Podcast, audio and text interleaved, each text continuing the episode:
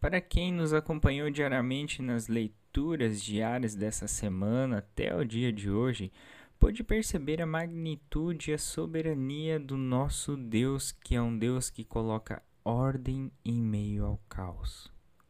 Deus faz assim na sua criação, mas faz assim também na designação e também no mandato cultural de cultivar e guardar o jardim é, diante do ser humano na criação.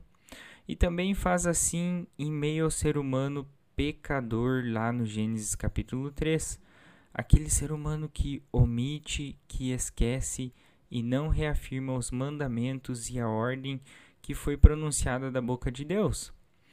Assim, o ser humano deixou de lembrar e confiar daquelas palavras ditas por Deus.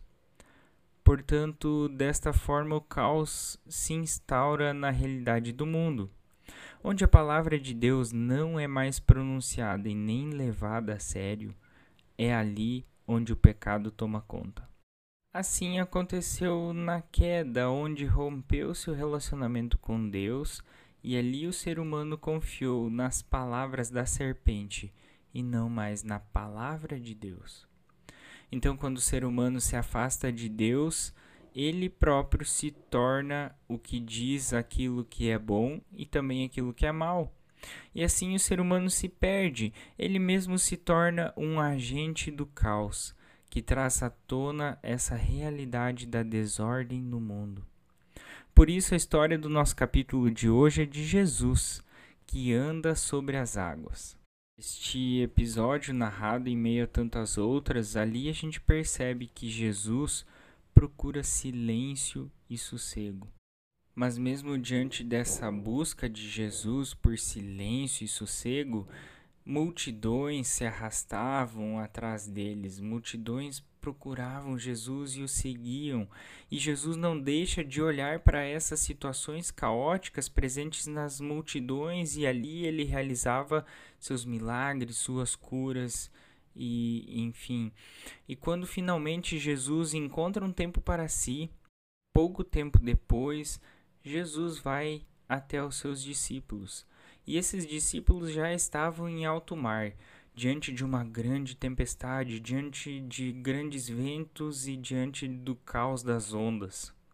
Isso tudo provavelmente lhes traziam medo e insegurança. Mas ali Jesus aparece caminhando sobre as águas.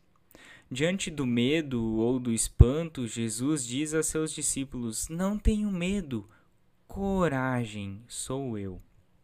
E assim, Pedro, grande corajoso, logo quer mesmo testar sua coragem e assim vai caminhando sobre as águas com os olhos fitos em Jesus. Até que ele olha para a situação caótica que lhe rodeava e assim ele começa a afundar e começa a gritar por socorro. Só que ali diante de Pedro estava Jesus e Jesus o salva. Jesus vem ao seu encontro e lhe estende a mão, afirmando a pequena fé que Pedro possuía. Queridos, essa situação nos mostra que, diante de situações caóticas, como seres humanos, agente e também sujeitos ao caos, temos alguém a recorrer. E este alguém é Jesus. Este Jesus pode até nos causar medo em um primeiro momento, mas é Ele que traz calmaria. Jesus requer de nós coragem, assim como Pedro teve coragem para descer do barco, como talvez os outros discípulos não tiveram, mas Pedro teve coragem de descer no barco e diante daquela situação caótica, daquela situação de medo, de conflito, talvez com toda aquela tempestade, ele olha para Jesus e ele começa a ir ao seu encontro andando sobre as águas. Mas quando Pedro tira os olhos de Jesus e vê a situação que lhe rodeia, ele começa a ter medo e começa a afundar. Por isso, Jesus é aquele que traz paz, é aquele que traz sossego para uma caminhada tranquila em meio ao caos. Jesus é aquele que nós devemos fitar os nossos olhos diante de situações de desordem e de caos na nossa vida. Jesus é aquele que pode e quer nos ajudar. Basta nós termos fé e termos também assim coragem.